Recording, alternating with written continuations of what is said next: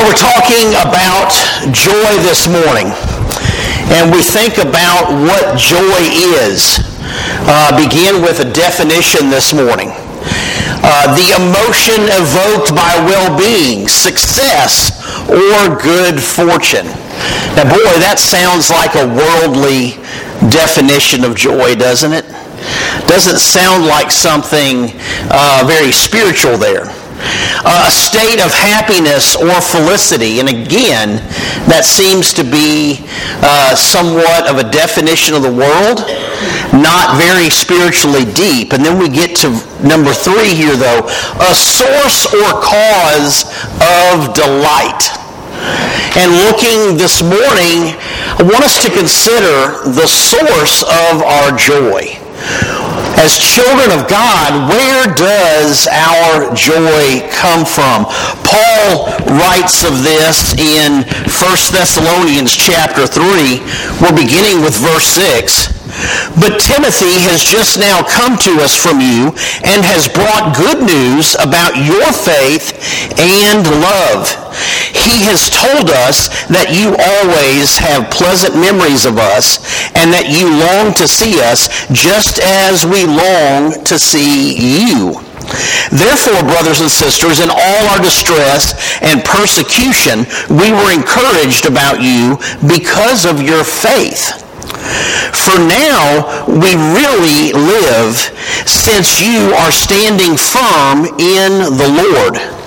How can we thank God enough for you in return for all the joy we have in the presence of our God because of you? Night and day we pray most earnestly that we may see you again and supply what is lacking in your faith. I think I mentioned this a few weeks ago. I read from Thessalonians, and, and I'll, I'll remind us today that this was not a typical place that Paul visited. Typically, Paul goes somewhere and he sets up shop as a tent maker. He makes contacts in the local synagogue and he makes contacts with merchants that he would be getting materials from for which to make his tents. And Thessalonica is kind of the outlier. All these other places like, you know, Philippi and Ephesus, Paul would go, and he would spend probably 12, 18 months with those folks. But not Thessalonica because that's the place that after just a few weeks with them, he's run out of town. And so because he's run out of town so quickly, he doesn't get to stab, establish those deep-rooted relationships and, and, and plant deep-rooted seeds with that church. And so he leaves and he wonders, are they going to make it? Are they going to survive? There's a lot of rowdy people that aren't very hospitable toward our religion, toward our faith. And how are they as these young Christians, this new church, how are they possibly going to stand up to all the persecution? All the people that don't want them to be able to express their Christian faith. And then you read these words and he's saying, hey, Timothy has just come. And he has told us the good news. He has told us about your faith.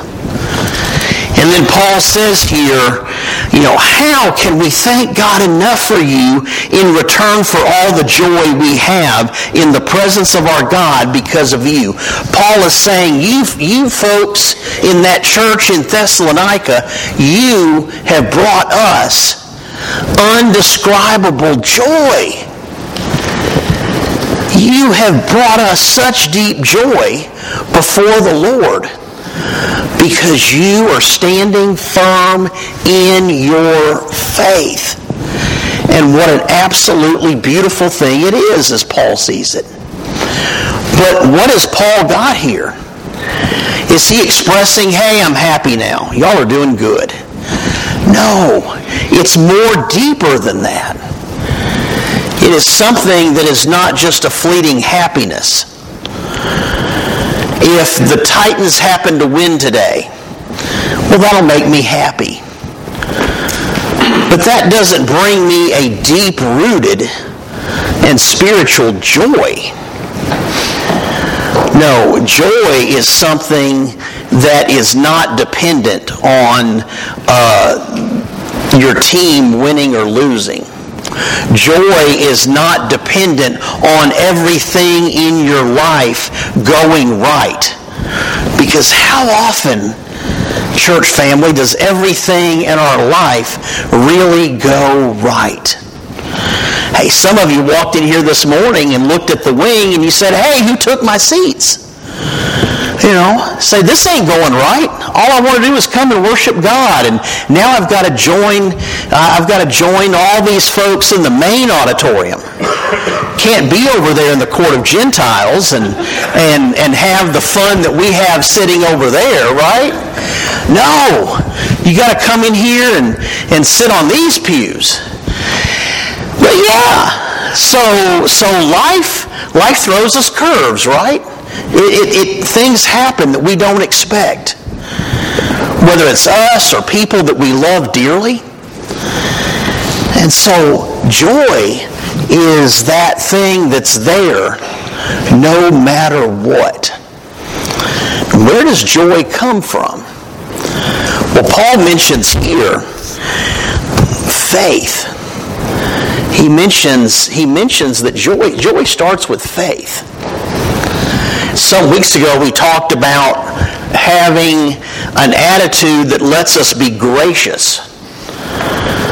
That we, if we become people who can express gratitude on a regular and ongoing basis, that we see life through a lens of not how things are going wrong, but look how much things are going right.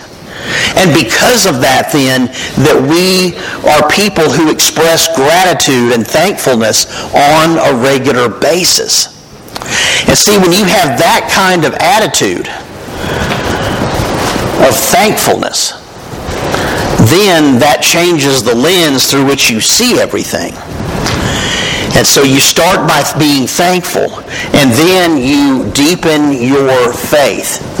I love this verse from Jeremiah 15. When your words came, I ate them. They were my love and my heart's delight, for I bear your name, Lord God Almighty. And that might be a strange thing to read this morning. When your words came, I ate them. What? What are you talking about here? You ate some words? Yeah. Because that's what happens when we really take something in. When we take something in and make it part of us, it's as if we're ingesting it. Thinking about what the, Spirit of the Lord told the prophet Isaiah when he said, Eat this scroll. And so he's saying, take the words on this scroll and, and internalize them. Take them inside you. Make them a part of you. And so we start with being people who can express gratitude. People who are thankful. And then we strengthen our faith. Our faith becomes deep rooted because we internalize God's words. God's words of comfort, God's words of support, God's words in the Psalms of lament, for example, so that when things are not going well, that we can look to those Psalms. We don't have the words to say. And we look at the number of times David and others lamented before the throne of God and said, God, it's not going well, and I'm not feeling you right now. I don't feel your presence. I am hurting. And so, what do we take from that? We take that that is a natural feeling. That there are going to be times when things are going so poorly for us that we're going to be crying out to God and wondering, God, I don't feel you as near as I need to feel you. But because of a deep rooted faith, We know that God is there even in the moments when we might not feel like God is there and like God is close. And that faith is what allows us to develop joy. Joy that's not dependent on anything external, on things going our way, but joy that says, I can be joyous no matter what. Let's look at Ecclesiastes chapter 2 because I want us to spend just a few minutes thinking about what joy is not. And so Solomon wrote this. If you know anything about Solomon, uh, he was the son of David the second king, David was the second king of Israel. Solomon became the third king of Israel. And Solomon prayed to God and asked God for wisdom. And so he was granted wisdom. He was also granted tremendous wealth. Solomon was a thinker. You read the book of Ecclesiastes, you will get that. That Solomon is someone who pondered things. And so he, uh, he writes here in Ecclesiastes 2 about how pleasures that he was seeking turn out to be meaningless. Beginning with uh, verse 4, I undertook great projects. I built houses for myself and planted vineyards. I made gardens and parks and planted all kinds of fruit trees in them. I made reservoirs to water groves of flourishing trees. I bought male and female slaves and had other slaves who were born in my house. I also owned more herds and flocks than anyone in Jerusalem before me. I amassed silver and gold for myself and the treasure of kings and provinces. I acquired male and female singers and a harem as well, the delights of a man's heart. I became greater by far than anyone in Jerusalem before me. In all this, my wisdom stayed with me. So let's pause right there for a moment. So he's, he's giving us a list of all these things he undertook, trying to find earthly, worldly pleasure. And he's saying, hey, wine, women, and song and in all of this, I still maintained my wisdom. I was still a wise man. Verse 10, I denied myself nothing my eyes desired. I refused my heart no pleasure. My heart took delight in all my labor, and this was the reward for my toil. Yet when I surveyed all that my hands had done and what I had toiled to achieve, everything was meaningless, a chasing after the wind. Nothing was gained under the sun. He had wealth. He had possessions. He had a harem at his disposal. And at the end of all that, he says, you know what? It's just meaningless that this is not the meaning of life, just amassing all this stuff. That this is not the answer. And so we think about joy. We think about how the fact that it doesn't come from what the world might tell us. Hey, these things will bring you joy. Open up a magazine. I think those things still exist. Yeah, you open up a magazine, a newspaper, and you find lots of advertisements for things. I read newspapers online now, but boy, the advertisements are still there, aren't they? And they're telling you all the stuff that you need. Look at this. Hey, look at this subdivision, this development, and homes starting at X number of hundreds of thousands of dollars. And, and look at this car. And the folks on Madison Avenue like to put stuff in front of us that make us think, boy, my life would be better if I had that. And what Solomon in all his wisdom is telling us today, all these years later, is no. No, that stuff is not going to be the true source of any kind of real, deep-seated joy. The picture on the screen here is of a guy named George Mallory. This was taken in 1909. Uh, that was on his, I believe, his first attempt to scale Mount Everest. Mallory was an Englishman, and Mallory made multiple attempts to scale Everest. He ended up dying, and people never knew because he died on the mountain. They didn't know if he died on the way up or if he died on the way down. So people, the, the mystery is still there. Was Mallory the first guy to ever reach the summit of Mount Everest? Uh, dying up there at some, I don't know, 27,000 feet above sea level, just a couple of thousand feet below the mountain's peak. Uh, but in, in uh, I think one year he was asked uh, uh, when he was in the in the process of going through his various expeditions, you know why uh, you know why he climbed Mount Everest, and he said the first question uh, that you will ask, and which I must answer, is this: What is the use of climbing Mount Everest? And my answer must at once be: It is no use there is not the slightest prospect of any gain whatsoever. He says, oh, we may learn about the behavior of the human body at high altitudes, and possibly uh, medical men may turn our observation to, to some account for the purposes of aviation. But otherwise, nothing will come of it. We shall not bring back a single bit of gold or silver, not a gem, nor any coal or iron. We shall not find a single foot of earth that can be planted with crops to raise food. It's no use. He said, so if you can't understand that there's something in man which responds to the challenge of this mountain and goes out to meet it, that struggle is the struggle of life itself, upward and forever upward. If you don't understand that struggle, he says, then you won't see why we go. What we get from this adventure is just sheer joy. And joy is, after all, the end of life.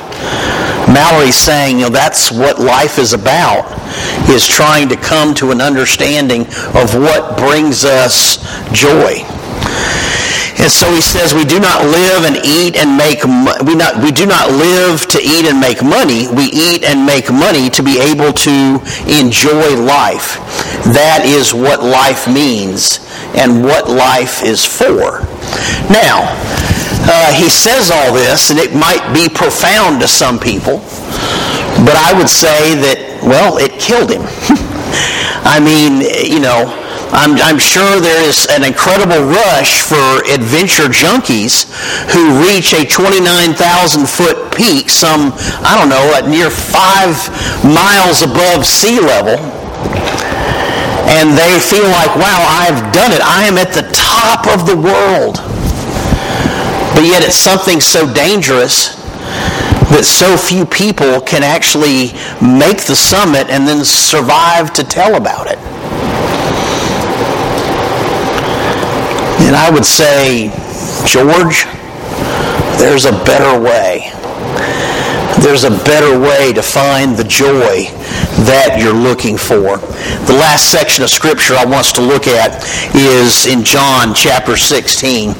Jesus in that upper room he has washed the feet of his disciples and he has now promised them the Holy Spirit. And so we pick up in verse 16 of John 16. Jesus went on to say, in a little while, you will see me no more, and then after a little while, you will see me. At this, some of his disciples said to one another, What does he mean by saying, In a little while you will see me no more, and then after a while you will see me? And because I am going to the Father. They kept asking, What does he mean by a little while? We don't understand what he's saying. Jesus saw that they wanted to ask him about this, so he said to them, Are you asking one another what I meant when I said, In a little while you will see me no more, and then after a little while you will see me? Very truly, I tell you, you will weep and mourn while the world rejoices. You will grieve, but your grief will turn to joy. A woman giving birth to a child has pain because her time has come. But when her baby is born, she forgets the anguish because of her joy that a child is born into the world. So with you. Now is your time of grief, but I will see you again and you will rejoice, and no one will take away your joy. In that day you will no longer ask me anything. Very truly I tell you, my Father will give you whatever you ask in my name. Until now you have not asked for anything in my name. Ask and you will receive, and your joy will be complete. And of course, we know now, because we can look at this all these years later, and say, well, he's trying to tell them, I'm going to lay down my life on the cross. And he's saying in a little while because this is the very night that he is going to be arrested. This is when he's having this dialogue with them. And he's saying in a little while, I'm going to lay down my life and you all are going to be grieving. But then in a little while after that, because Jesus is saying Sunday's coming. And then in, a, in just a couple of days, your joy will be complete. Your mourning will turn to joy. Your grief will turn to joy. And what a beautiful idea that is. What a beautiful concept that is. Of course, Jesus was talking about then you will see me resurrected. You will see that I have conquered death. But, church family, because of our faith, we have the opportunity to develop that deep, deep joy. That all mourning, all grieving turns to joy. Because we have something that the world cannot offer us. We have the promise of salvation through Jesus Christ and Jesus Christ alone. And church family, if God is not the source of our joy, a relationship with the Heavenly Father through the resurrected Son, then we are missing out and we are kidding ourselves. We are living lives saying that we are children of God. But if we are not truly able to take stock of our lives and say, yes, this is the source of my joy. It is a relationship with God through Jesus Christ. Because that is the only source of true and everlasting and eternal joy. We close out today with 1 Peter 1, verses 8 and 9. You love him even though you have never seen him. Though you do not see him now, you trust him, and you rejoice with a glorious, inexpressible joy. The reward for trusting him will be the salvation of your souls. Church family, let's be people who take stock of our lives and get to where we can truly say, the source of my joy is my relationship with God.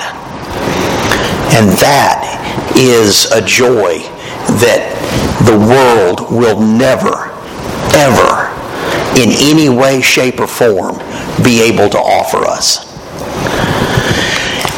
If you are here this morning and you are not yet a child of God, we offer the invitation that you can come forward and we can discuss with you the way of salvation.